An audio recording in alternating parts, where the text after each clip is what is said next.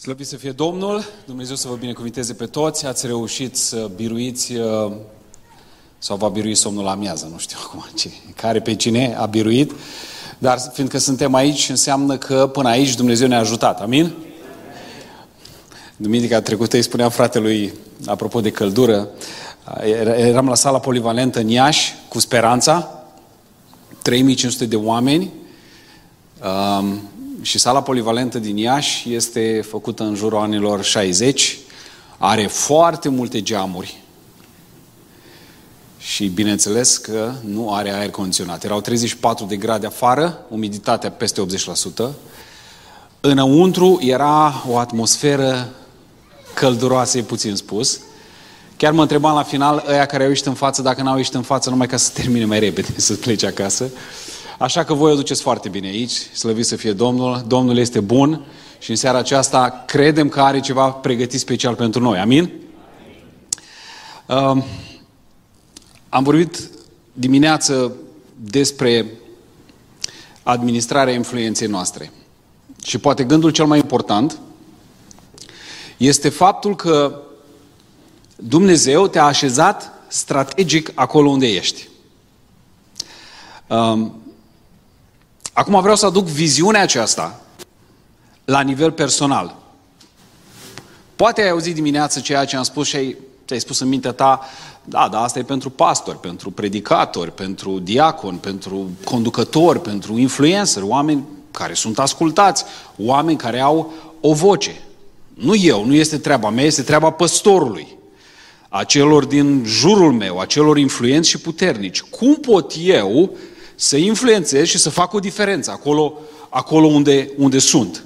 Poate face, nu știu, primarul, cei mari, oficialitățile, senatorii și oamenii mari, oamenii de afaceri, de exemplu, care au bani, au influență. Dar nu este adevărat. Hm. Cum spunea dimineață, toți suntem niște influențări. Toți influențăm, în bine sau în rău, pe cei din jurul nostru. Și atenție mare, Dumnezeu te-a așezat strategic acolo unde ești. Când predicatorul face pauze lungi, e important să reții gândul ăla. Ok? Hint. Dacă ești aici și crezi în soartă sau în, nu știu, în noroc, se poate să fie aici să crezi în soartă.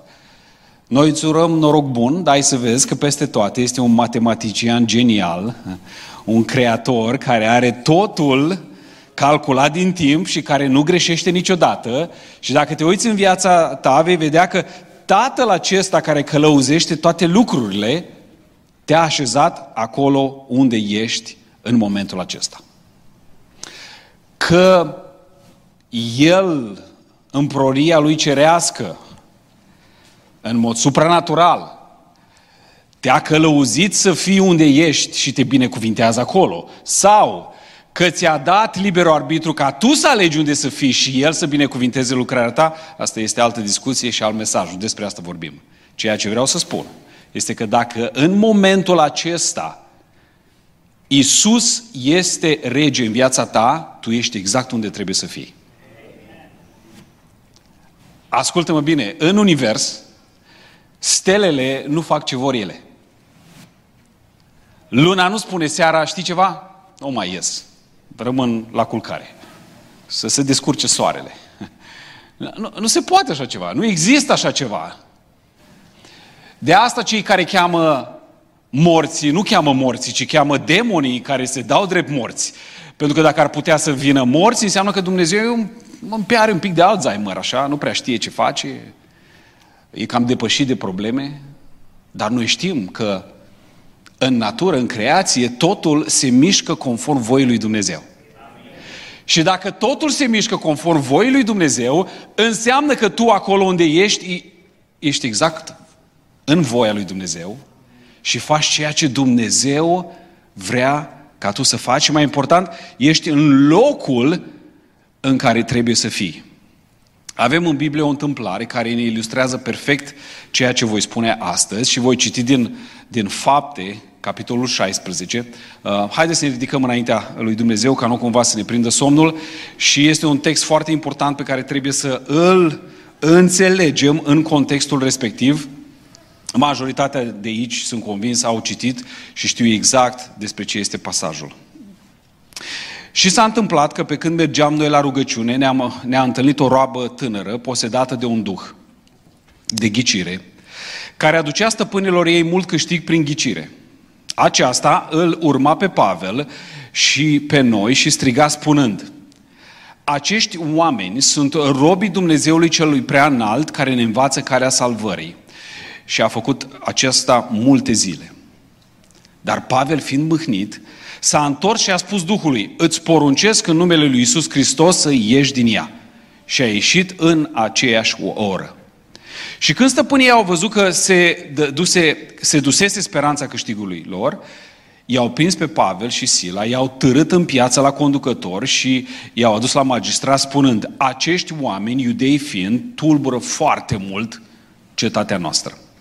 Și învață obiceiuri care nu ne sunt permise de lege, nici să le primim, nici să le facem, uh, romani fiind. Și mulțimea s-a ridicat împreună împotriva lor, magistrații le-au smuls hainele, le-au poruncit să-i bată și după ce le-au dat multe lovituri, i-au aruncat în închisoare, poruncind temnicerului să-i țină în siguranță. Acesta, primind o astfel de poruncă, i-a aruncat în închisoarea interioară și le-a strâns picioarele în butuci. Și la miezul nopții, Pavel și Sila se rugau și cântau lui Dumnezeu și prizonierii îi auzeau. Și dintr-o dată a fost un cutremur mare, așa încât s-au zguduit temeliile închisorii și îndată toate ușile s-au deschis, legăturile fiecăruia s-au dezlegat. Și temnicerul, trezindu-se din somnul său și văzând ușile închisorii deschise, a scos sabia și avea de gând să se omoare, presupunând că prizonierii fugiseră.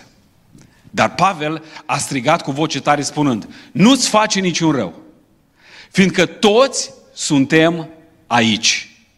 Atunci el a cerut o lumină, s-a repezit înăuntru și a venit tremurând, căzând înaintea lui Pavel și Sila. Adică s-a uitat la ei și a văzut, a înțeles că ei sunt diferiți. Și i-au adus afară și a spus, domnilor, ce să fac pentru a fi salvat? Iar ei au spus, crede în Domnul Isus Hristos și vei fi salvat tu și casa ta. Amin. Vă rog să reocupați locurile. Oarecum, te-ai gândit la asta sigur, oarecum reacționai tu după ce ai ascultat de vocea lui Dumnezeu ai făcut misiune în Filipii, ai făcut lucrări mari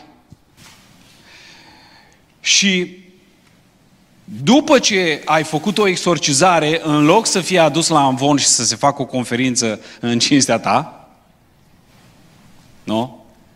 Uh, să fie pus închisoarea dinăuntru, acolo să te iau numai criminali, ok? Uh, ca un fel de jail și prison, ok? Au fost aruncați in the dungeon. Cunoscând generația asta, în care fac parte și eu, probabil că acolo, în lanțuri, dacă cântam cel... Cred că o cântam pe aia cu lacrimile de durere. Nu știu cum ești tu, eu sunt balcanic, român, îmi place să-mi plâng de milă. Eu pierd absolută, dar nu ne prea trezim din, din chestia asta. Și ne place să cântăm cântări minore, care, cum spunea dimineață, ploaie, furtună, necaz, durere. Care, frate? Ce faci tu de ți așa de greu? Ale au fost în urmă cu 40 de ani când bunicii noștri se rugau cu pernele în geam. Acum nu o să mai roagă nimeni cu pernele în geam, doar dacă vor ei să pună pernele în geam, că e cool. Ok? Deci eu cred că noi eram acolo și ne plângeam unul altuia de milă, ne mângâiam unul pe altul. Frate, lasă că o fi și bine. Dar totuși, Vedem că Pavel și Sila nu erau balcanici. Zice acolo, foarte interesant, când erau cu picioarele strânse în butuci, uh, au, se rugau și cântau laude lui Dumnezeu. This is praise. Îl lăudau pe Dumnezeu pentru biciuri. Când e ultima oară când l-ai lăudat pe Dumnezeu pentru o palmă? Pentru un, acum poate împotriva captanul sau scris articole, dar sunt unii care înțeleg ce spun. Când e ultima oară când ai mulțumit lui Dumnezeu că nu te-a promovat și nu ți-a mărit salarul? Nu, noi, noi de obicei atunci îl lăudăm pe Dumnezeu. Fraților, am o cauză de, de mulțumire. Am o cauză de... În rest, numai cauze de rugăciune am. Au ales în Pavel și Sila erau acolo. Se rugau și cântau laude lui Dumnezeu. Asta e atitudinea pe care o vrea Dumnezeu de la biserică. Now listen to me. Dumnezeu știe fiecare păr pe care îl ai. Mai puțin tu. Asta este. La tine nu prea are ce să mai iei. Dar asta e viața. Fiecare am luat mâna care ni s-a dat. Da, Dumnezeu știe la fiecare ce păr ne cade sau nu. Now listen to me. Crezi că nu știe ce necaz ai? Ăsta e mai bun. Alright. Mă auziți acum? Alright. So dacă știe părul, numărul, cu siguranță știe necazul. Cu siguranță știe problema, stresul, diabetul, uh, uh, businessul care nu merge, relația care este stricată, cu siguranță știe. Așa că ar trebui să luăm și noi un cue de la oamenii ăștia prin care Dumnezeu a făcut lucruri mari.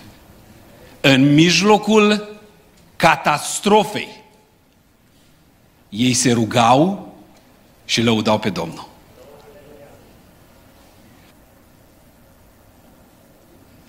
Am harul ăsta să merg prin multe biserici.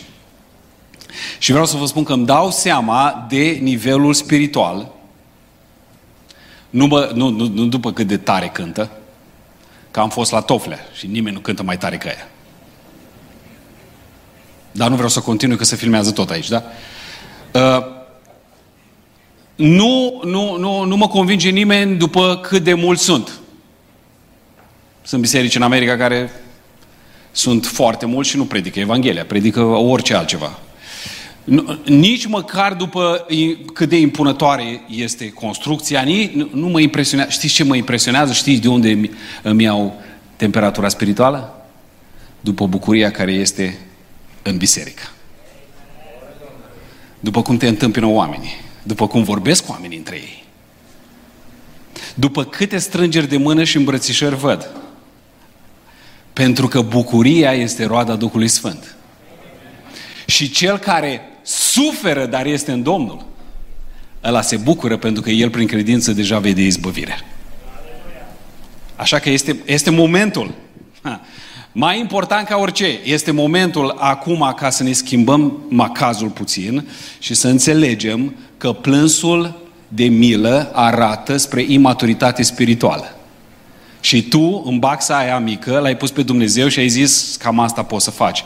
Pavel și Sila experimentau cea mai, cel mai greu moment al vieții lor și erau acolo, în the dungeon, în întuneric, legați cu lanțuri, cu spatele ferfeniță și lăudau pe Domnul. Știi ce se întâmplă când îl lauzi pe Domnul în ciuda a ceea ce se vede cu ochiul liber? Vine cu tremurul și cad lanțurile. E demonstrat, este aici. O, poate, poate nu fi în timpul nostru, în timpul care vrem noi, dacă s-ar putea săptămâna trecută să se termine, dar este exact când vrea El. Și asta, asta se întâmplă aici. Asta se întâmplă aici. Și mărturia lor a fost așa de puternică, încât temnicerul n-a avut nevoie nici măcar de o predică de două minute. Pentru că noi avem de multe ori o mulțime de cuvinte, suntem buni la cuvinte. Unii dintre noi mai sfătoși ca ceilalți. Și totuși, nu prea sunt rezultate. Pavel și Sila nu au trebuit să predice nimic. Auziți? Ceilalți, ceilalți pușcăriași îi auzeau. Ăsta dormea. Ăsta dormea. N-avea nicio treabă. Ceilalți, ăsta n-a auzit nimic. Însă ceea ce l-a determinat pe el să vină și să spună, Domnule, ce să fac ca să fiu și eu salvat? Este tocmai faptul că Pavel și Sila au rămas acolo. Nu au plecat. Nu s-au dus, ci au rămas acolo, fiindcă, exact cum spuneam dimineață, au fost atenți la ce le spune Duhul Sfânt, cum i-a călăuzit și Duhul Sfânt le-a spus, acum e momentul să stăm, nu să plecăm. Și ei au rămas acolo. Și răspunsul lui Pavel este foarte important pentru noi astăzi în contextul mesajului pe care îl vom auzi. El spune așa, crede în Domnul Isus și vei fi salvat tu și casa ta. Acum, casa ta aici, termenul, ați văzut că eu nu prea arunc termen de ăștia, asta e important să-l înțelegem. Termenul este oicas, care nu înseamnă familia și servitorii numai, ci toți cei care sunt în sfera lui de influență. Tu și oicas, casa ta, tu vei impacta pe cei din sfera ta de influență. Matei 10 cu 7, 6, când îi trimite Domnul pe ucenici, le spune așa, ci mergeți mai degrabă la oile pierdute ale oicas lui Israel, ale casei lui Israel. Care este oicas pentru tine? Care este sfera mea de influență? Despre asta vorbim astăzi. Care sunt oamenii tăi? Ei bine, oamenii tăi sunt toți cei care sunt în jurul tău.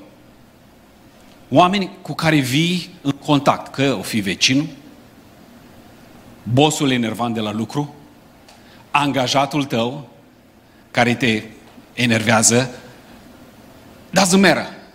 Sfera ta de influență sunt oamenii cu care în mod regulat tu interacționezi. Sociologii a calculat că în sfera ta de influență zilnică sunt 12 persoane. Asta e o medie. La unii mai mult, poate să fie la unii mai puțin. Pentru că dacă sunt 12 ore în zi, cam poți să dai o oră unui om. Asta este o medie, da? Apropo, aceeași statistică, taților, ascultați-mă bine, spune așa, că un tată petrece în medie, în Statele Unite, șapte minute cu copilul pe zi. Șapte minute. Facem un calcul simplu, 7 ori 7, 49 de minute, nici măcar 60 de minute pe săptămână. Înseamnă că tu, ca tată, dacă nu ești mai intențional, copilul tău nici măcar nu este în sfera ta de influență. Este în casă la tine, dar crește fără tine. Și de asta vedem falimentele acestea extraordinare. De asta este un alt mesaj, vom vorbi altă dată. Iisus îi spune îndrăcitului din Gadar așa. Când îndrăcitul a fost eliberat, el a spus, eu vreau să merg cu tine. Eu, eu nu, nu vreau să merg nicăieri, nu mă mai interesează absolut nimic. Și Iisus îi spune așa, du-te la oikos, du-te la prietenii tăi, la familia ta și povestește-le lucrul pe care l-a făcut Dumnezeu pentru tine și cum a avut milă de tine. Atenție mare, nu-i spune du-te și predică Romani 1, Romani 2, Romani 3, acolo unde începe adevărata poveste, da? Fă un specialist în Apocalipsa, uh, fii the best, cel mai bun teolog, uh, vino cu mine și stai câțiva ani ca să poți să absolvi, să-ți dau o diplomă și apoi vei merge. Nu, nu. El spune, du-te și spune-le povestea ta. Simplu. Auziți? Cum s-a propagat creștinismul în secolul I? Du-te și spune despre lucrurile mari pe care le-a făcut Dumnezeu în viața ta. Cum a lucrat Dumnezeu în viața mea sau cum a lucrat Dumnezeu în viața ta. Ăștia sunt oamenii care sunt sub influența, sub influența ta. Avem în, în, în anii ăștia în Iași, în care am slujit, avem nenumărate mărturii. Aveam două fete gemene care veneau de la început uh, la, la biserică. Ele lucrau la un magazin second hand și la magazinul acela, în cartierul respectiv, venea o femeie să-și cumpere haine. Astea două mari evangheliste. Astea cum o prindeau și îi spuneau, cum ești? Bine, bun, a, cum e? Îl știi pe Dumnezeu, îl știi pe Isus și au început să o invite la biserică. Femeia asta, care nu avea nicio treabă cu biserica sau cu Dumnezeu, se duce acasă la bărbat și îi spune așa, Bă, am două fete gemene, sunt foarte, niște fete foarte frumoase, credincioase, se vede că sunt deosebite. Atâta mă cheamă la biserică la ele, zice, mi-e rușine de ele. Eu zic, hai să mergem duminica asta. Și el îi spune, o, lasă-mă, am eu treabă. Zice, dacă nu mergi cu mine, nu mă duc. Și bărbatul, pentru că dacă vrea nevasta, tu nu trebuie să vrei, dar trebuie să faci, știi cum e. Se întâmplă dacă vrei să fii happy. Uh, duminică, deși el a spus că nu, s-au îmbrăcat și au mers amândoi la, la, la biserică. Au venit la, la Rema, au venit la biserică, au intrat acolo. În timpul slujbei, țin minte că eram în față predicam. Atât a plâns bărbatul ăla, n-am văzut în viața mea așa ceva. El care n-a vrut să vină, care n-avea nicio treabă, a fost cercetat de Dumnezeu la slujba aia. El a fost și a predat viața lui Dumnezeu. Ea, un pic mai atentă. Puțin, puțin mai, mai atentă. Dar a mers acasă și a spus unui sore de ei. A spus, fii atent. Am găsit-o. Uite ce se întâmplă. Hai și tu și vezi. Și a adus-o și pe soră sa. Sora sa nu era căsătorită, dar trăia în concubinaj cu unul. Cum se poartă, cum se poartă acolo. Asta a venit la biserică, a fost așa de cercetată, a rămas la sfârșit și m-a întrebat exact ca famenul, cu ce lipsește să fiu botezat. Îi zic, da, bărbat ai? Vină încoace. Zice, da, dar nu sunt căsătorit cu el. Zic, na, păi trebuie să faci ceva, să... Dar nu știu dacă el vrea. Îi zic, aduci pe el pe la biserică, poate vrea. Duminica cealaltă, din ăștia doi, sora sa cu concubinul, cu bărbatul, la biserică. Au venit și a treia duminică, au adus pe fiul ăstora primii doi, au adus-o și pe fică sa. Long story short, șapte oameni am botezat din familia aia. Înainte să-i botez, pentru că ăla care trăia cu așa, el a trebuit să se întâi să se cunune civil ca să poți să iei. Da, s-au dus, au făcut cununia și cu o săptămână înainte de botez au venit cu mama lor undeva la țară lângă Iași. Era așa de o culoare pământie, n-am să uit niciodată culoarea ei și au venit și mi-a spus i-am predicat mamei, mama s-a uitat pe internet, a fost și aici la biserică, dar se simte foarte rău, au fost la doctor, are cancer metastatic și nu crede că mai prinde botezul. Ea vrea să o boteza săptămâna asta. Au trimis-o acasă ca să ne pregătim de mormântare.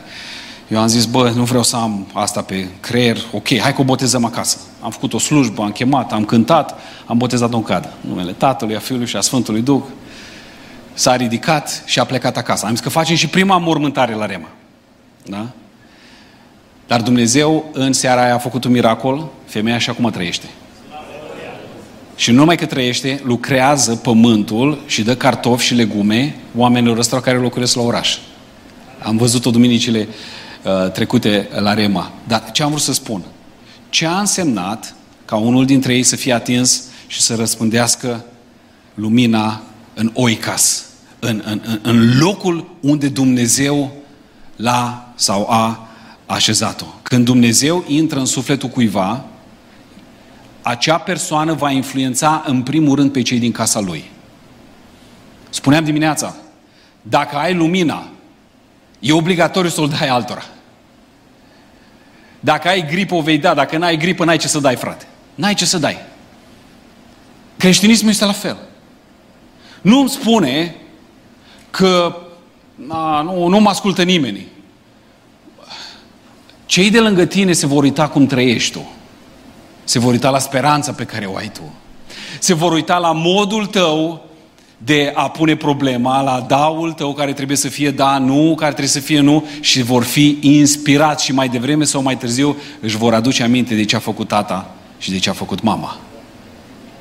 Tu trebuie să luminezi acolo unde ești, în sfera ta de influență. Oicas, pe lângă oamenii tăi, mai înseamnă și locul tău. Îți spuneam la început, ești unde ești în momentul ăsta, pentru că Dumnezeu a hotărât în locul tău să fii acolo. Nu ești întâmplător în orașul Phoenix în 2023 iulie. Eu când am înțeles și am făcut gândul ăsta a meu, s-a schimbat viața mea complet. Nu mă mai întreb dacă o fi voia Domnului, nu o fi voia Domnului, e bine ce fac, nu e bine ce fac. Sunt unii oameni care trăiesc toată viața cu valiza făcută. Nu? Cred că am citit una dintre asta în, în cărțile fratelui Petrică. Ăștia, ăștia sunt voiajori, dar ăștia nu pleacă nicăieri niciodată. Domne, s-au mucegăit costumele în valiză. Și tot îți vorbesc de când o să plece și o să facă misiune și ce lucru extraordinar va face Dumnezeu prin ei și după 30 de ani sunt în același loc. Oameni care nu sunt siguri, despre care Iacov spunea că sunt cavaluri. Vine, rămâne spuma și el s-a dus. Vine alt val și el s-a dus. Vine alt val. Ei sunt după cum se mișcă și pe, niciodată nu știu dacă sunt la locul potrivit. Și tot întreabă pe Domnul.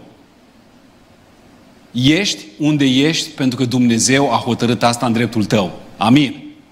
El este prea puternic, prea măreț ca să-și ceară voie la o făptură de asta trecătoare, efemeră, să hotărască și să decidă în dreptul nostru. Nu ești, nu ești uh, la întâmplare. Ascultați ce spunea Pavel atenienilor în fapte 17. Și a făcut dintr-un singur sânge toate națiunile oamenilor să locuiască pe toată fața pământului și a hotărât timpurile dinainte rânduite și granițele locuințelor lor. Ai auzit? Despre noi este vorba. Da? Ești aici pentru un motiv, nu la voia întâmplării. Ăsta este locul pe care Dumnezeu l-a decis în dreptul tău. Când eram adolescent, citeam foarte multe romane. Asta nu pentru că eram eu foarte studios, doar că nu s-a inventat Xbox-ul pe vremea mea. Da? Că dacă s-ar fi inventat, eram și eu ca generația asta. Okay? Nu trebuie să ne dăm cine nu suntem. Citeam de plictiseală, nu avem ce face. La televizor era prea iubitul poporului, două ore, și după asta timp de ori uitat la tavan, ori citit romani. Citeam romane, îmi plăcea foarte mult, foarte mult. Uh, și la un moment dat, după ce am citit atâtea povestiri cu Vinetu și cu uh, uh, uh, Pan Volodijovski, uh, Alusenchievici, uh, uh, am început să cred că nu sunt născut în timpul potrivit. Mi-ar plăcut și mie să fiu la curtea regiului Soare, să mă duelez, D'Artagnan, îmi plăcea, era în mintea mea de copil, se crease niște legături interesante și la un moment dat am început să mă gândesc, băi, eu nu cred că sunt născut în timpul potrivit.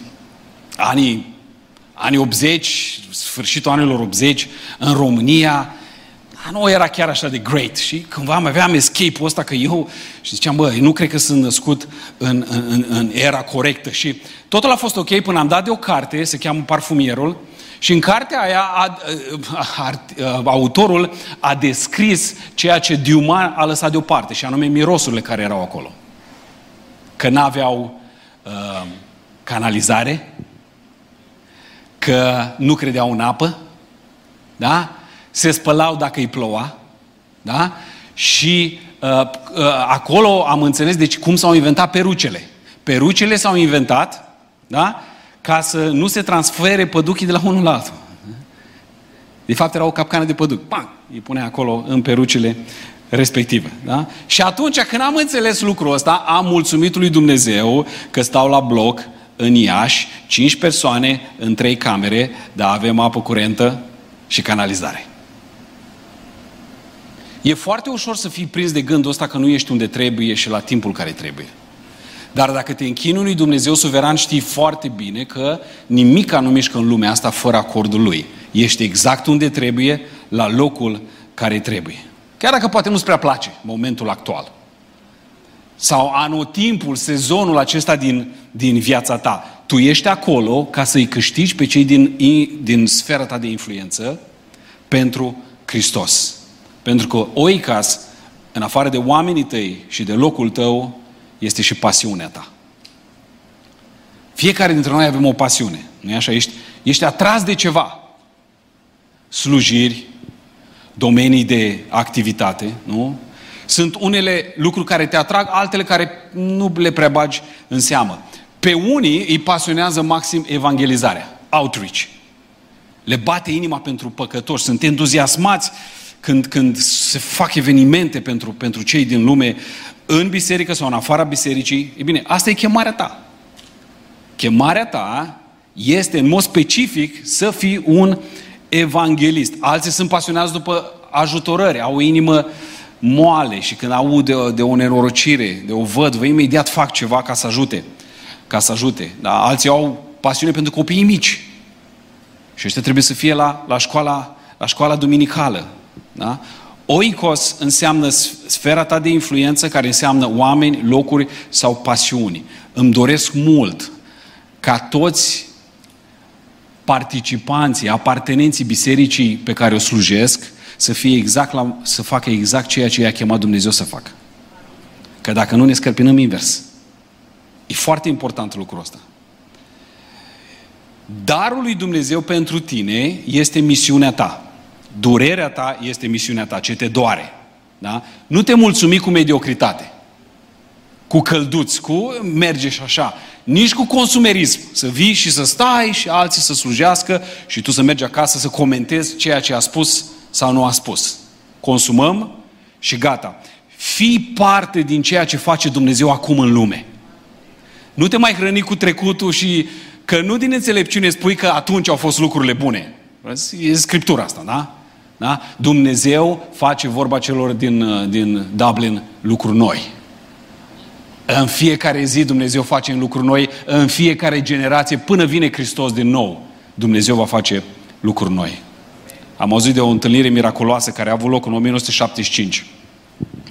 Doi mari generali ai credinței, uh, Lauren Cunningham, fondatorul Youth with a Mission, și Bill Bright, fondatorul Campus Crusade.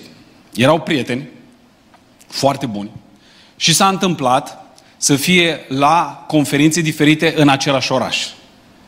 Și s-au scris mesaj și au zis, auzi, hai dimineața să ne întâlnim noi doi la breakfast. Mai avem puțină părtășie și apoi fiecare la drumul lui.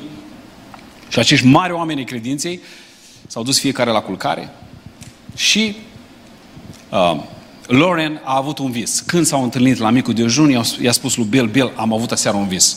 Ăsta spune, interesant și eu am avut unul. Hai să-l povestesc pe-a meu. Și visul pe care l-a povestit Lauren spune că Dumnezeu i-a dat o viziune ca să împărtășească cu ceilalți credincioși. A scos o foaie, pentru că el s-a trezit noaptea, a notat visul și uh, Bill spune și eu am o foaie, și eu am notat visul. Și când le-au pus unul lângă alta, amândoi avuseseră aceeași, același vis. Dumnezeu a confirmat lucrarea dând-o amândorora același vis. În viziune, Dumnezeu le-a arătat societatea. Și anume, uh, faptul că ea este influențată de șapte munți. Da? Sunt șapte instituții sau sfere de influență, cum vreți să le spuneți.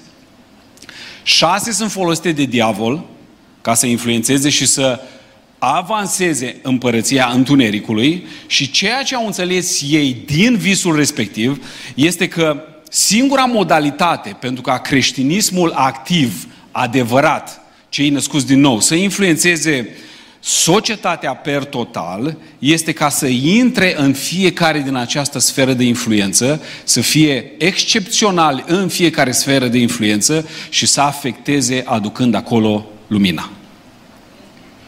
Prima, primul munte este biserica. E clar. Biserica este, este instrumentul pe care Dumnezeu îl folosește să aducă uh, mântuirea în societate. Al doilea este guvernul, politică, decizii. Al, te- al treilea este arta și entertainmentul. Al patrulea este educația. Da? 100 de ani în urmă, știți foarte bine, toate universitățile, în exclusivitate, erau creștine. Știți foarte bine, au fost instituite, ctitorite, dacă vreți, de creștini. Da? Astăzi, dai cu tunul să vezi una din instituțiile acestea care mai urmăresc aceleași valori. Cele mari din care iese viitorii lideri, în exclusivitate sunt atee, ca să ne înțelegem. Da? Uh, Apoi, a cincea este businessul, care este coloana vertebrală a economiei. A șasea este media și TV sau internet. A șapte este familia. Știm foarte bine în istorie, când familia a slăbit, s-a prăbușit civilizația. Știm foarte bine. Now, ceea ce spuneau oamenii ăștia este că noi în biserică avem oameni care sunt un, într-una din aceste sfere de influență. În biserică sunt, sunt oameni de ăștia.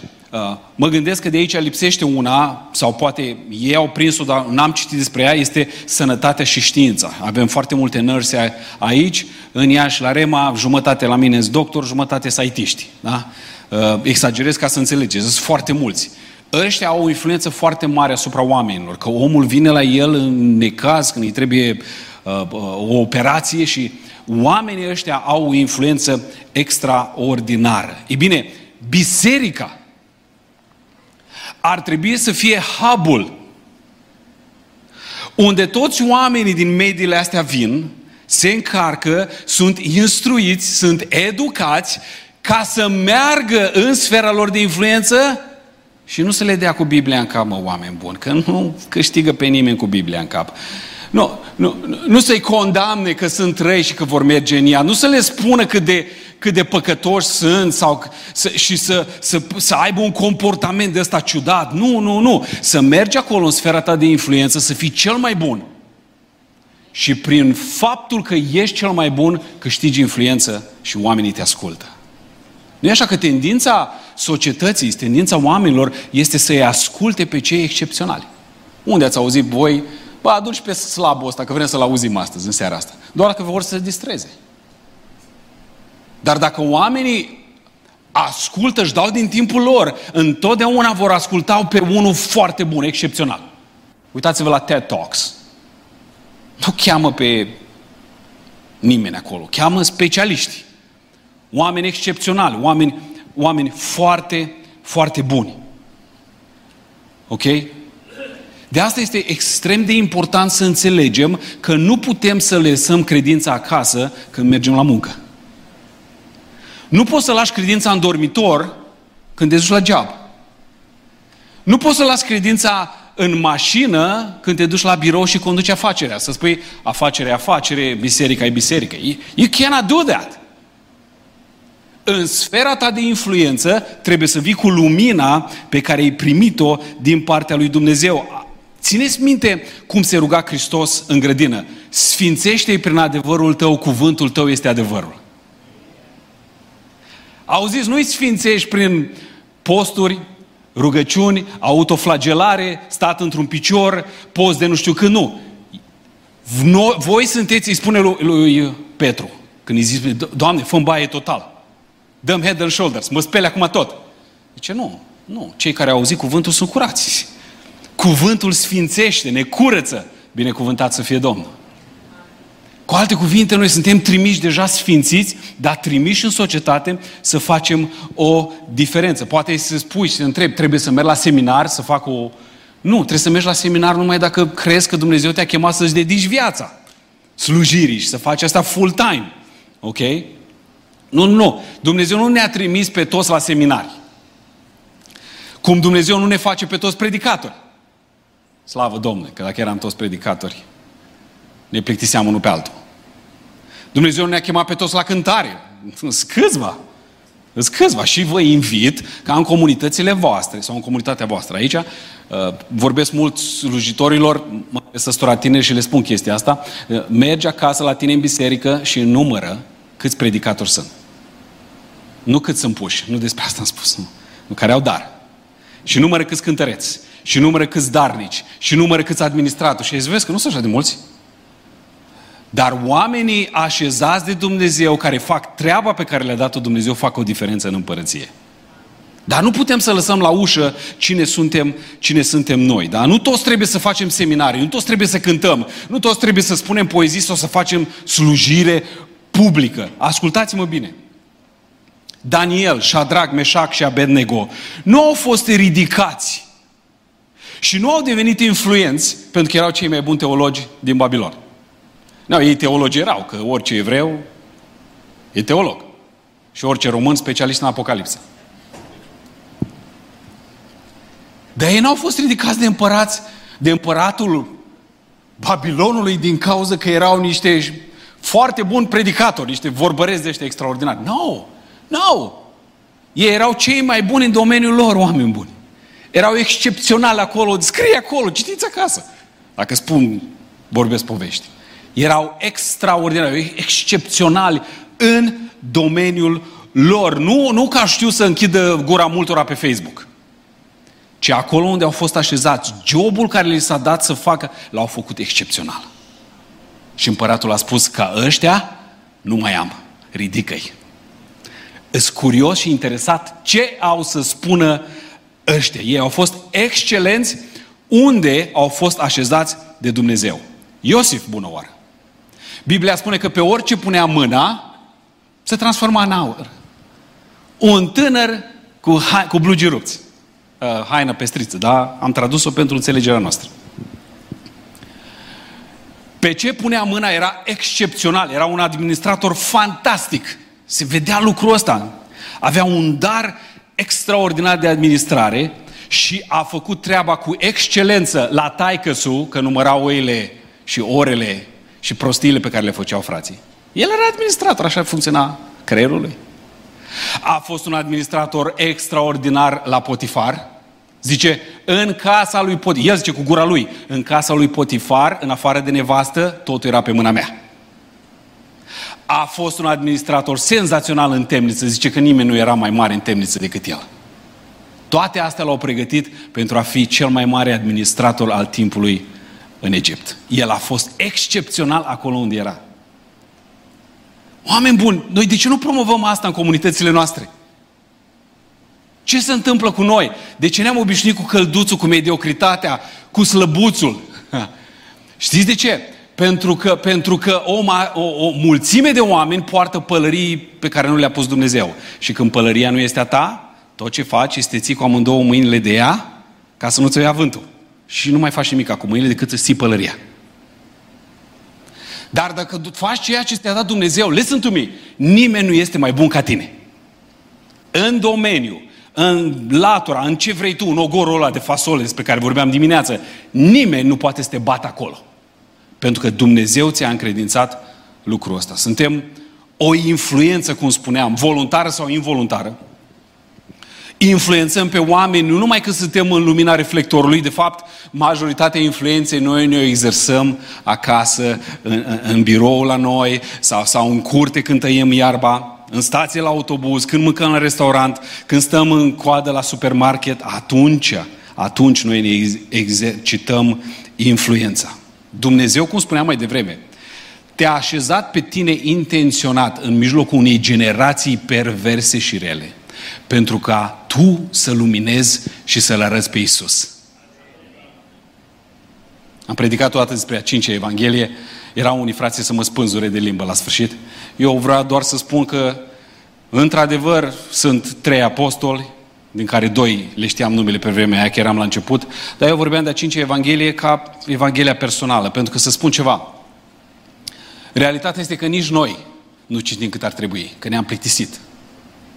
Dar oamenii din lume nu o să deschidă Biblia niciodată. Dar știi ce o să facă? O să te citească pe tine. Și pe mine. Da, ei asta fac. Ei asta fac. Și dacă nu vin la Hristos, înseamnă că noi nu strălucim așa cum trebuie. Și ascultă-mă bine.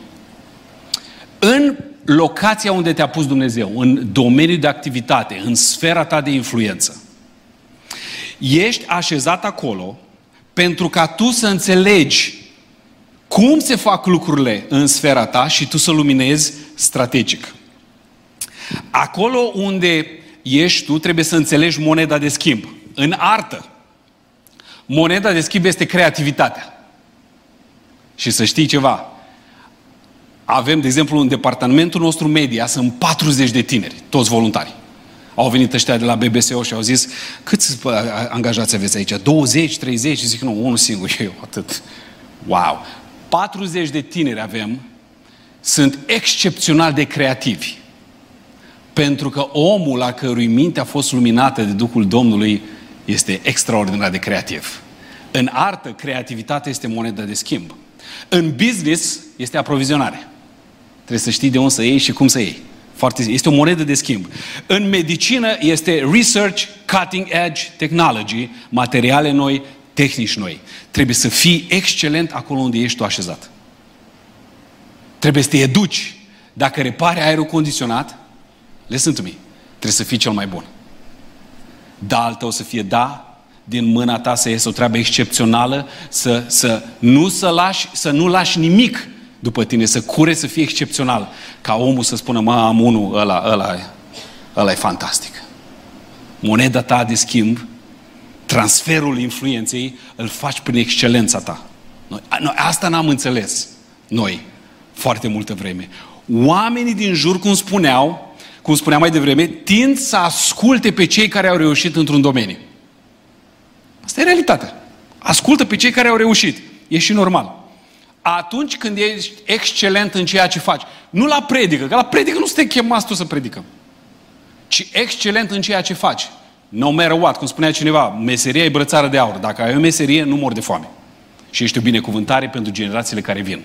Să te ții și să fii cel mai bun în meseria, în meseria ta. Dacă ești excelent în ceea ce faci, oamenii au tendința să te asculte. Îmi place așa de mult împăratul David. Uh, în cer, cel mai mult îmi doresc să vorbesc cu David și cu Pavel. Bineînțeles, Domnul Iisus, El e, pe El vreau să-L văd, cu El. Dar dacă ar fi să mă plictisesc vreodată, ceea ce nu se întâmplă, sau să vorbesc, vreau să vorbesc cu David și cu Pavel. Așa de mult îl iubesc pe David că i-am pus și fiului meu întâi născut numele ăsta, David. Pentru că el m-a influențat cel mai mult. David și cu Pavel m-au influențat cel mai mult.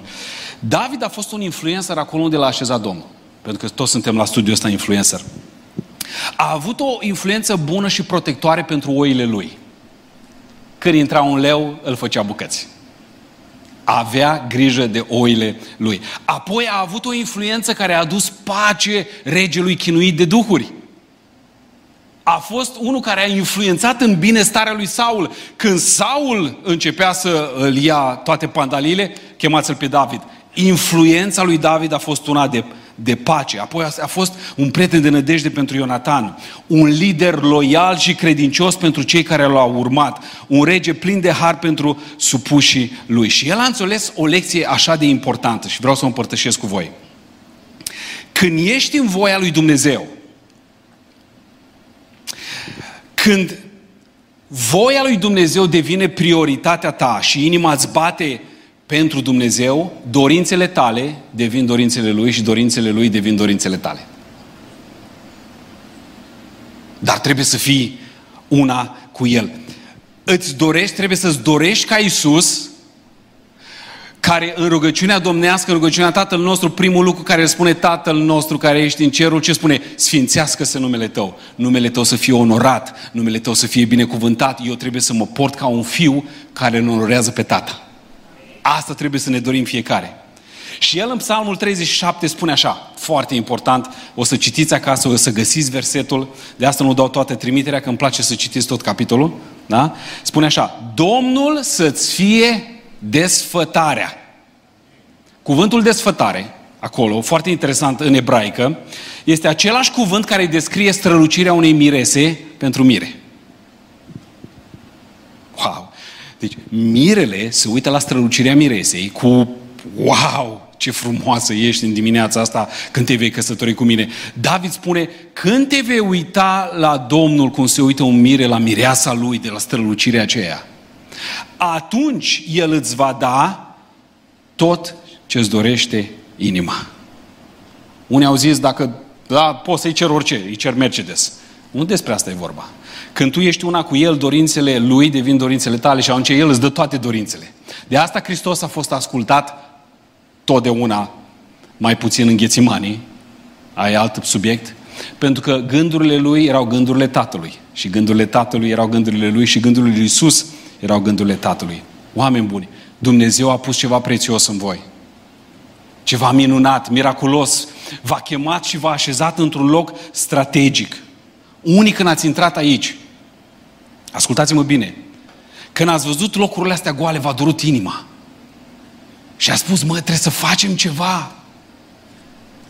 Trebuie să, trebuie să aducem pe alții la pocăință. Nu să aducem membrii altora, că nu asta ne interesează. Facem transferul. Nu despre asta este vorba. Domnule, trebuie să aducem la pocăință. Sunt atâția oameni nepocăiți, sunt atâția oameni care stau departe de Dumnezeu. Trebuie să facem cumva, cumva, să umplem locurile acestea. Ei bine, Dumnezeu a pus sensibilitatea asta în voi. Darul vostru este darul unui evanghelist. Alții ați intrat și ați văzut pe unul că stă singur acolo, nu vorbește nimeni cu el și a zis, chiar nimeni nu vorbește cu omul respectiv.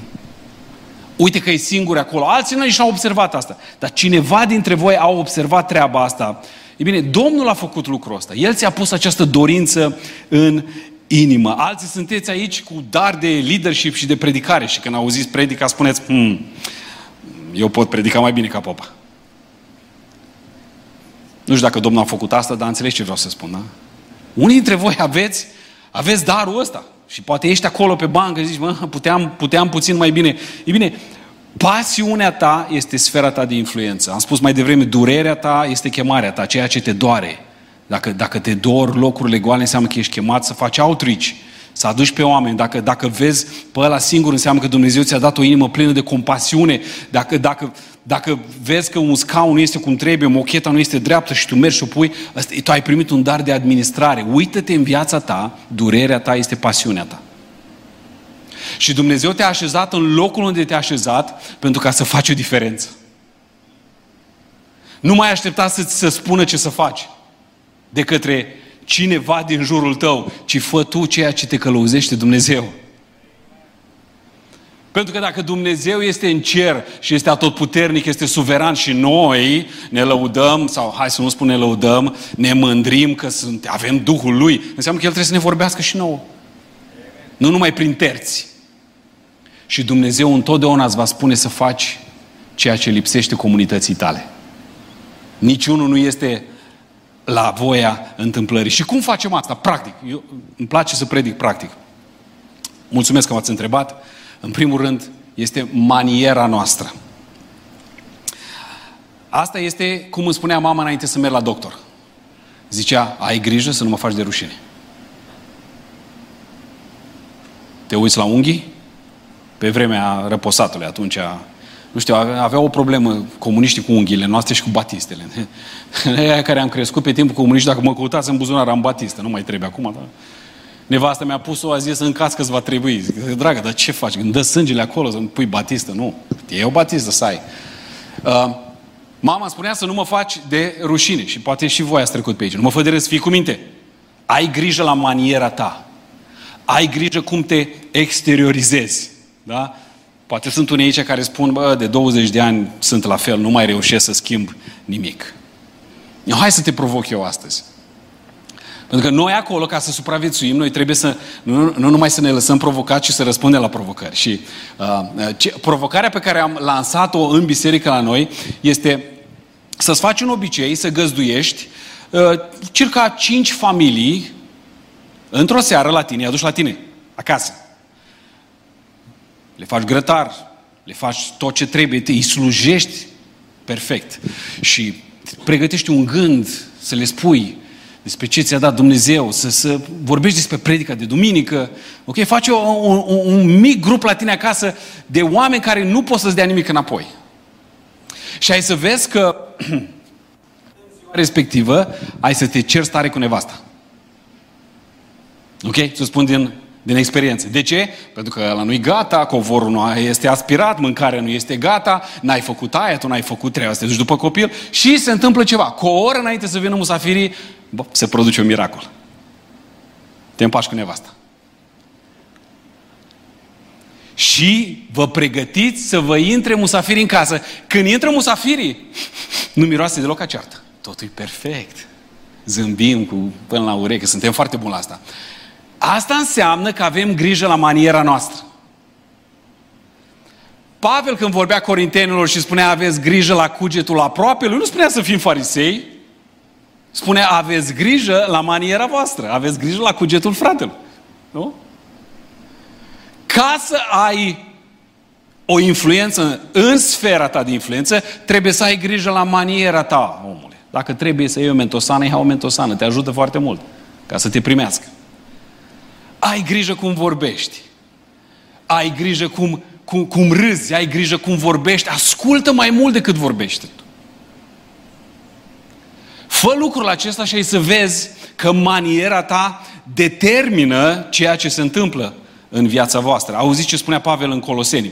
Purtați-vă cu înțelepciune față de cei din afară. Nu ne spune să fim farisei, să le dăm dreptații, ci cu înțelepciune, oameni buni.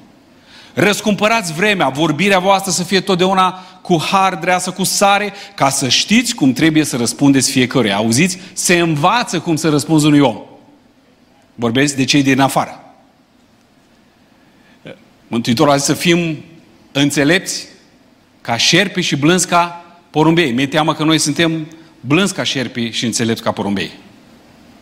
Unii dintre noi, toți. Nu. Că noi ne vorbim de rău unii pe alții, nu. În biserică aici nu. Vorbim despre alte comunități. Da? Ce ne sfătuiește Pavel? Să fim ipocriți pe din afară? Nu. Să fim înțelepți, să răscumpărăm vremea, să facem maxim din situațiile care se prezintă. Apoi, după mariera noastră, vorbeam dimineața despre asta, trebuie să recunoaștem momentul, momentul nostru. A? Și aici, frate și soră, trebuie călăuzire. Asta e călăuzirea de care vorbește Biblia, nu alte călăuziri și sentimente. Simt că trebuie să fac așa. Stai jos, nota 4. Asta nu le simți.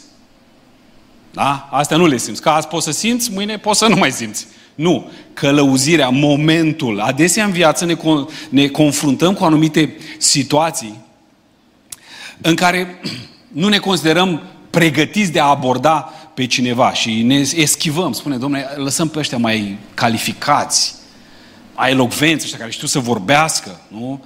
Păi vreau să spun ceva. Dumnezeu nu așteaptă ca tu să-ți dai doctoratul în teologie ca să poți să-l abordezi pe vecinul tău. Dar tu, cum spuneam dimineața, trebuie să adaugi valoare vecinului tău, your neighbor. Să, să, să, să fie o lumină pentru el și în același timp să fii cu radarul pornit, să vezi când Dumnezeu spune go for it. În biserica în care merg săptămâna viitoare, departamentul de misiune a Bisericii Highlands este uh, condus de Dani Rizo și Dani Rizo are un asistent, Dennis Harris. Am fost în casă la Dennis. Dennis a venit la Rema, ne-a vizitat și ne povestea el cum a început departamentul ăsta de misiune externă. El și-a format o echipă de oameni care taie copaci. Și-au luat drujbe, chainsaws, trocuri și s-au dus în zone unde au fost tornade, dezastre. Zicea el că the average, ca să îndepărtezi un copac mare de pe proprietate în Statele Unite, e în jur de la 7000 de dolari. Ceea ce este enorm, 7000 de dolari. Vă că au fost, cred că undeva în Tennessee a fost o furtună foarte mare. S-au suit în trocuri și au luat chainsaws și au mers toată echipa acolo. Și ei făceau lucrul ăsta ca să-L predice pe Hristos. Foarte interesant. Zice, am văzut o casă unde erau vreo 20-30 de copaci căzuți, mari de ăștia, seculare, enorm. În casa cetățeanului respectiv era un fost trochist care era pensionar acum. Stătea în jurul mesei cu soția, plângea și ziceau, trebuie să luăm un loan de la bancă ca să putem să îndepărtăm copacii. Asta era discuția care o aveam în bucătărie când Denis vine să sună la ușă. Bună ziua, bună ziua. Am văzut că aveți un necas cu copaci ăștia. Da, domnule, a fost furtună, ce să facem? Nu vreți să vii îndepărtăm noi? Zice, domne, am vrea. Dar n-am bani, sunt pensionar, trăiesc de pe zi pe alta. De un să am eu bani să plătesc? Zice, dar nu, nu trebuie bani. Noi facem for free. Hai fi serios, nu se poate asta. Ia nu problem, dar cum faci tu? El, el era singur, fără echipă, fără nimic acolo la ușă. Dar cum faci? Never mind. Ne dai permisiunea să intrăm pe proprietate? Yeah, ok. Sună Denis și vin toate trocurile. Echipa 30 de oameni mi-a zis în circa 5 ore am curățat, am lăsat bec, lună tot, am curățat copacii, au venit mașinile, au luat lemnul, au, a fost, în 5 ore a fost perfect. Bătrânul ăsta stătea într-un șezlong pe verandă cu soția. Când s-a terminat tot, se uita la ei și le-a spus, nu vă supărați. De ce ați făcut lucrul ăsta? Și Denis spune, în momentul ăla am simțit din partea lui Dumnezeu, dă drumul. Acum e momentul să predici. Și spune, pentru că ne-a trimis Isus ca să vă spunem că vă iubește. Zice, pe mine sunt sunt vârstă, sunt pensionar, toată viața am fugit de Dumnezeu. Dumnezeu mă iubește pe mine? Da, pe tine. Dumnezeu te iubește și ne-a trimis pe noi ca să-ți rezolvăm problema. Și trochistul la bătrân și-a predat viața lui Hristos acolo pe verandă. Denis s-a rugat pentru el. Pentru că ăla a fost momentul, oameni buni. Noi mergem cu Biblia și cu pamflete și le dăm la oameni peste cap și le spunem despre viața lor nenorocită, fără să adăugăm niciun pic de valoare. Nu avem niciun drept să condamnăm pe nimeni. Pentru că dacă nu era harul lui Dumnezeu, eram și noi exact ca ei. Momentul tău este așa de important, momentul, momentul nostru. Ok? Dumnezeu nu așteaptă ca tu să te califici și îmi place foarte mult, maxim la Dumnezeu, este că nu cheamă niciodată pe cei calificați, ci îi califică pe cei chemați. Nu vă place asta la Dumnezeu? Oh, asta este stăpânul meu. Oh, îmi place cel mai mult de El, nu-i cheamă pe cei mai buni. Că dacă îi chema pe cei mai buni, eu nu eram aici. Ci îi cheamă pe aia care răspund. Și pe ăștia îi califică. Pe ăștia îi formează. Așa că trebuie să înveți în viața ta să recunoști momentul și să-l fructifici. Nu să-l inventezi. Că asta e exact cum e cu rugăciunea. Dacă nu-i cercetare, strigăm noi mai tare. Dar Duhul Sfânt nu-i. Când e cercetarea Duhului, păi nu trebuie să-i spui tu ăla să se roage. Că se coboară Duhul lui Dumnezeu. Aleluia! Am avut o sărbătoare mare, sărbătoarea anuală pe care o facem noi, remarcabil. Și remarcabil nu este așa numai pentru că e rema, ci pentru că credem că Dumnezeu face lucruri remarcabile în generația noastră. Și a venit în prima seară o super formație. Toți ați auzit și ascultați cântările, dar nu asta e important cine. Și au făcut o treabă din punct de vedere profesional, wow! Noi lucram în colaborare cu o biserică, Biserica Filadelfia din Suceava și ei cântau la cetate acolo o seară și după aceea veneau la noi și am avut două formații. Ăștia mi-au trimis pe feedback pe mesaj. Zice, băi, ăștia sunt nemaipomenit. A fost o seară, wow! Ăștia alți, Doamne e milă. Noi, ca biserică organizatoare, am avut așteptări foarte mici. Că am zis, bă, dacă o fi așa, cum o fi așa? A doua seară, când a venit a doua formație, în clipa când s-a ridicat liderul, a deschis gura și a, a spus doar câteva cuvinte, am simțit cum Duhul lui Dumnezeu a venit și prezența era, era thick, era groasă, simțeai pătura lui Dumnezeu, cercetarea lui Dumnezeu. Oamenii nu știau ce se întâmplă. Era o mulțime de oameni nepocăiți care în viața lor n-au experimentat prezența. Când a început, când, am, când mi-am dat seama despre ce este vorba, m-am am venit în fața mulțimii și am zis așa, oameni buni, sunt seri wow și seri bau. Mi s-a dat atunci pe loc. Serile wow e când vine și face o treabă excepțională din toate punctele de vedere. Cântă minunat, predică pe puncte senzaționale. Serile bau. Serile când se rup lanțurile. Serile când prezența lui Dumnezeu este acolo. Noi asta trebuie să ne dorim. Și să recunoaștem momentul când Dumnezeu se prezintă în adunarea celor sfinți. Nu să-L inventăm, nu să-L manipulăm, nu să-L facem noi, ci să-L lăsăm pe Dumnezeu. Că și Dumnezeu întotdeauna se prezintă când inima este sinceră și gata să-L urmeze. Amin? În viața unui creștin nu trebuie să existe stagnare, pentru că stagnarea aduce cu ea moartea. Psalmul 37, pașii unui om bun sunt rânduiți de Domnul. Știi ce spune versetul ăsta? Că pașii influencerului pentru Hristos sunt deja prestabiliți de Dumnezeu. Zice, Dumnezeu a pregătit faptele bune ca noi să călcăm în ele. Nu le-am făcut noi. Nu avem niciun drept să ne lăudăm cu nicio faptă bună. El le-a pregătit. Noi nu mai pășim. Noi nu mai pășim pe urmele pașilor lui Hristos. Maniera ta, ai grijă cum te comporți. Momentul care este stabilit de Dumnezeu și în final, mesajul nostru. Mesajul nostru. Fii, fii atent ce spune Petru. Fii mereu pregătit să dai un răspuns tuturor celor care îți cer să dai motivul speranței pe care o ai. E noua traducere. La un moment dat, oamenii vor veni la tine și vor spune, bă, tu ești praf. Cum de ai speranța asta? La câți pum și palme ai luat tu, tu trebuia să fii undeva să plângi afară în parcare. Ce cauți tu aici cu mâinile pe sus, dând slavă lui Dumnezeu? What's wrong with you, man? Are you crazy? Și tu trebuie să știi ce să-i spui. Petru spune, fiecare de aici din biserică, fiecare, trebuie să știe când să răspundă ceea, la, la chemarea lui Dumnezeu și trebuie să știe să spună povestea lui. Mesajul. Mesajul. Atenție. Mesajul nu este ceva general, pentru că general poate să vorbească oricine. Ci mesajul este ceea ce i-a spus Hristos Gadareanului, îndrăcit.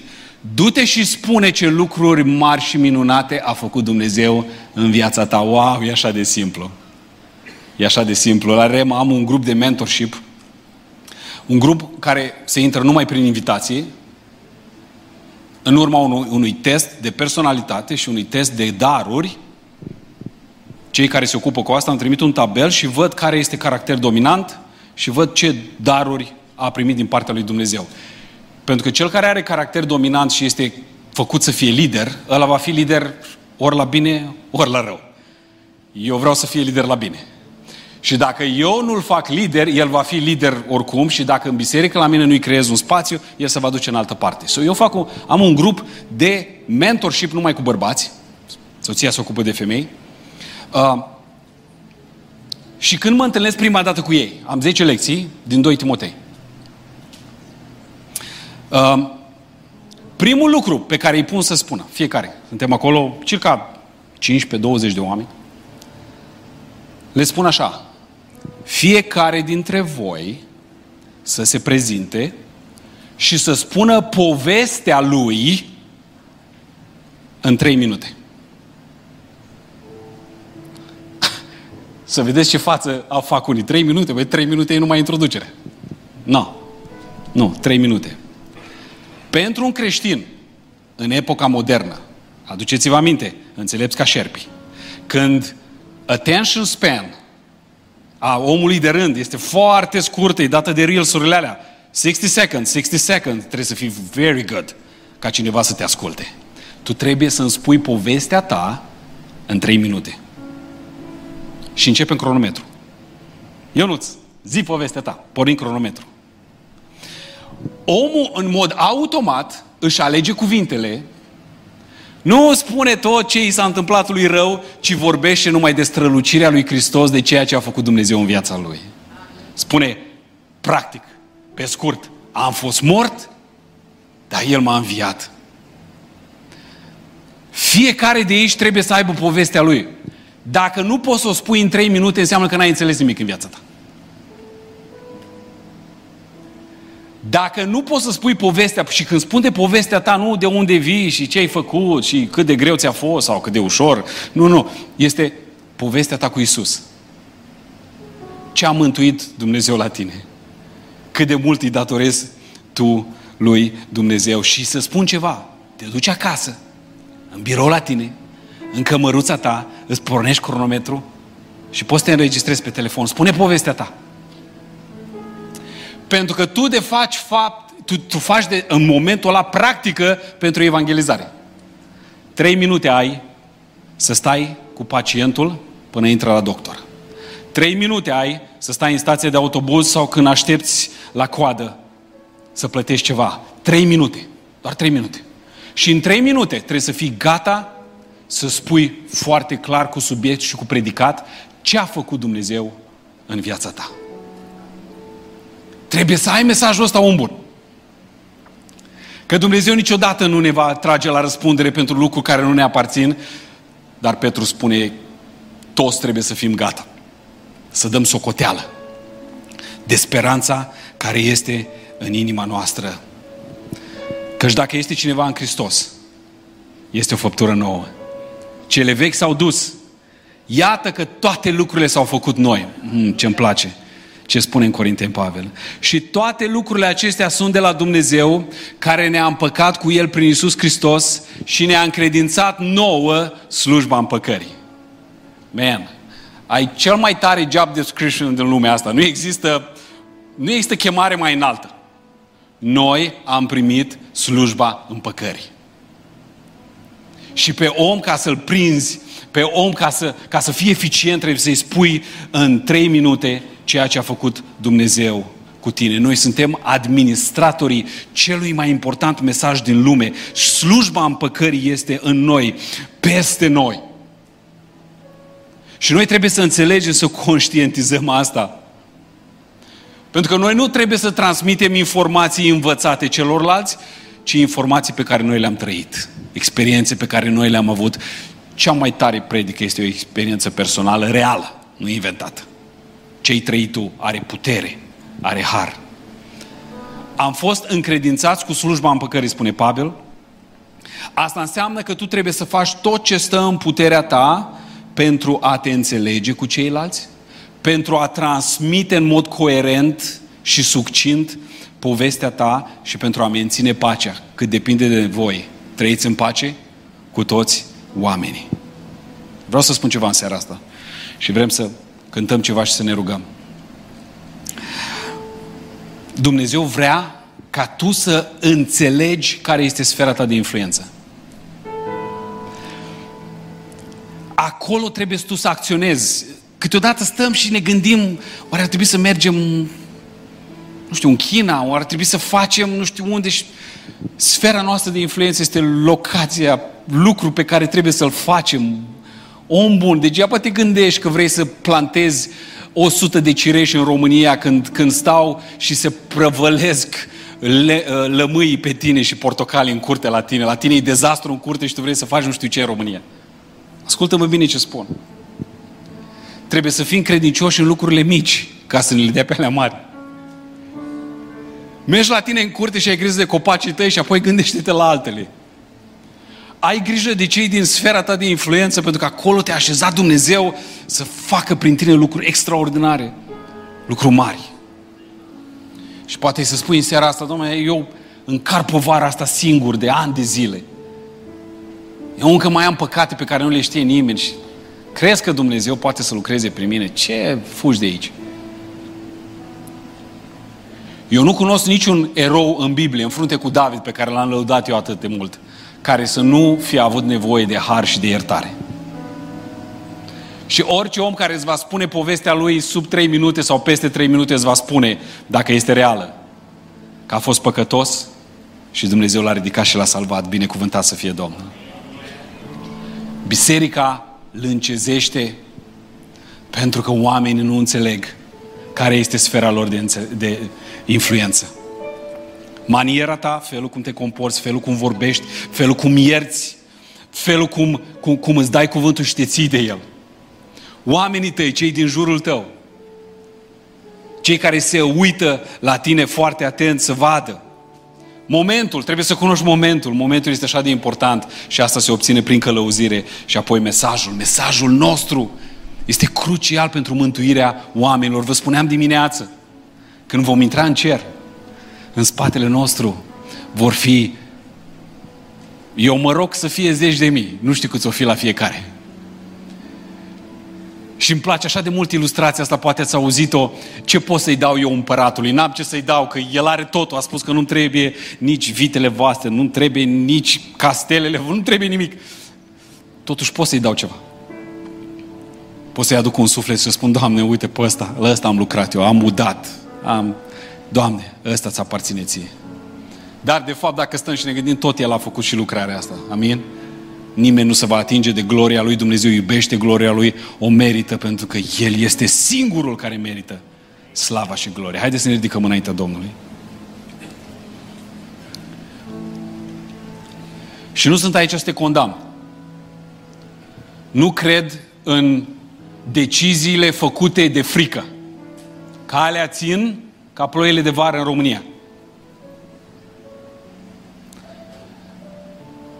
ci cred prin transformarea pe care o face Duhul Sfânt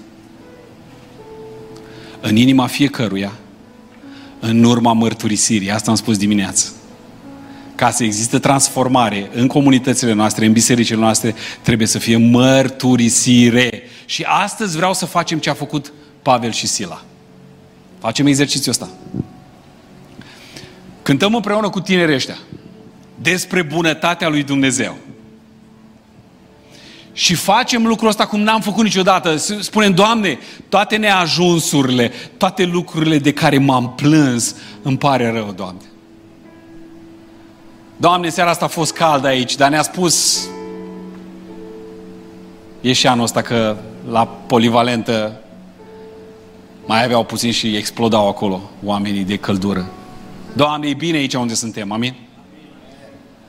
Doamne, ne plânge că nu ne, plânge că nu ne merg joburile așa de bine, nu avem atâția bătrâni, avem mai mulți, Doamne. Dar sunt oameni care mănâncă carne o dată pe lună. În România. Lăsați celelalte continente, că e drumul lung până acolo. Voi aici mâncați ce vreți când vreți. Și noi acolo suntem binecuvântați. Nu vreau să mă plâng. Don't get me wrong. Ci vreau să-ți transmit mesajul pe care îl are Dumnezeu. Majoritatea dintre noi, și o spun cu responsabilitate, majoritatea dintre noi, ăștia care știm sute și mii de predici, ne luăm, putem să ne luăm doctorate, doctoratul în predică și în teologie, majoritatea dintre noi suntem fiul pierdut în biserică. O, pentru ăla care, pentru nenorocitul ăla, uite ce ai făcut. Ai tăiat vita, ai dat inelul și eu? Și tatăl îți spune astăzi, toate sunt ale tale. Și te plângi că n-ai. Toate sunt ale tale, totul. Tot în cer este pregătit pentru tine, pentru tine, pentru tine. Nu, nu, nu-mi pasă ce faci tu, nu, nu, nu mă interesează de unde vii tu. Dumnezeu spune azi, tu ești fiul, tu ești fica mea. Toate sunt pentru tine. Așa că hai să nu ne mai plângem că nu ne face bine. Hai să-L lăudăm pe Dumnezeu și să vorbim despre bunătatea Lui. Să cântăm așa cum a cântat Pavel și Sila și îți garantez în numele Lui Hristos Iisus care este prezent aici că lanțurile vor cădea din viața ta.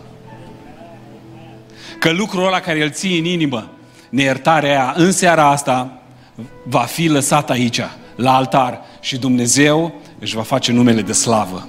Și în seara asta vei lumina așa cum trebuie să luminezi.